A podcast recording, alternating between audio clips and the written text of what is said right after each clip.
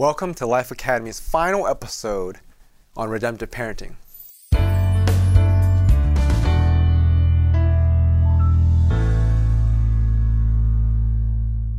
the first episode, we talked about how redemptive parenting starts with Jesus.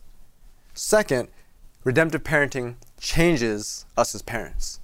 Third, it changes our children. And finally, redemptive parenting ends with God's glory. So I don't know if you've ever th- actually thought about this, but what is your goal for parenting? Is your goal a retirement plan? Is your goal for them to get through to a good college? What is, is the goal for you as a parent? What again, as we talked about in the first series, first episode, uh, what is your goal as a team for your children? The Bible tells us that our goal is God's glory. That that is why we're created, that is why we're made, and that is why we exist. In glorifying God, we find our greatest satisfaction, that we find our greatest enjoyment, that we enjoy our best life when we glorify God. And glorifying God is what we were made to do. The Bible tells us that we are to shine God's light. Jesus said that I am the light of the world, and then he also tells his disciples that you are the light of the world. This world walks in darkness. There is great darkness. In such a divided time, there is great darkness. And we, brothers and sisters, are the light of the world. Now, that is a very exclusive claim that God made. That Jesus said, I am the light. There's no secondary lights, there's no tertiary lights, that He is the only light. And yet, it's also an inclusive statement. He says, I am the light of the world the whole world, that whosoever believes in him shall not perish, but have everlasting life. And we, as sons and daughters, as redeemed children of God, we get to share that news with a world that so desperately needs it. And the Bible also tells us in John chapter 15 that as disciples, we're to bear fruit, that we're to bear good fruit as followers of Christ. In fact, Jesus said that his disciples will be known by the fruit that they bear. You know an orange tree because it bears oranges. You know an apple tree because it bears apples. You know a Christian because they bear good fruit, fruit of the Spirit, like Galatians 5:22 says.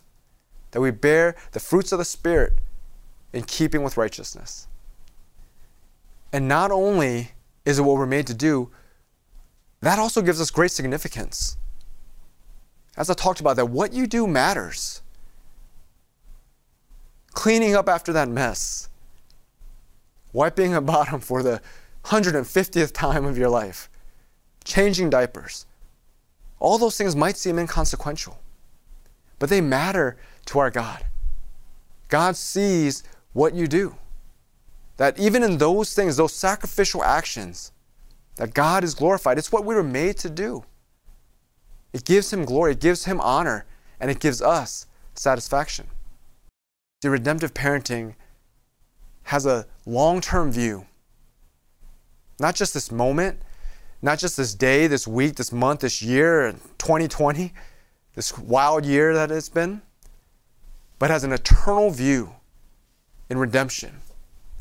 That our children, that we have a view that our children will be in relationship with us and our children will be in relationship with God this is our hope. This is the goal of redemptive parenting.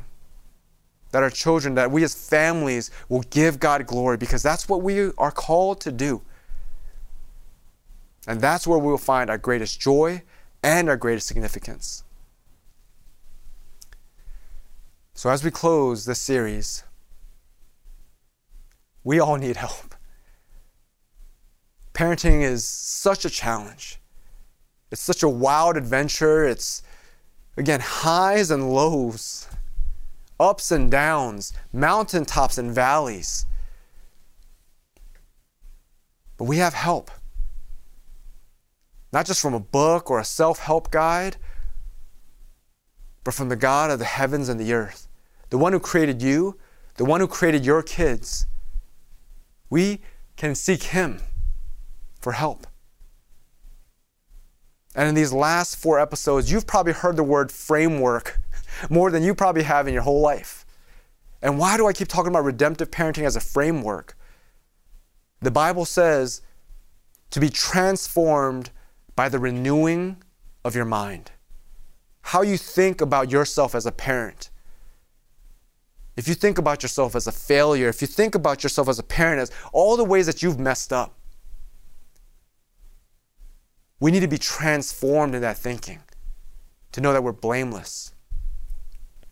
If your thinking is that, man, my children need to get changed, my children need to be different, I need to control my kids, I need to really change them, I need to work hard to do this.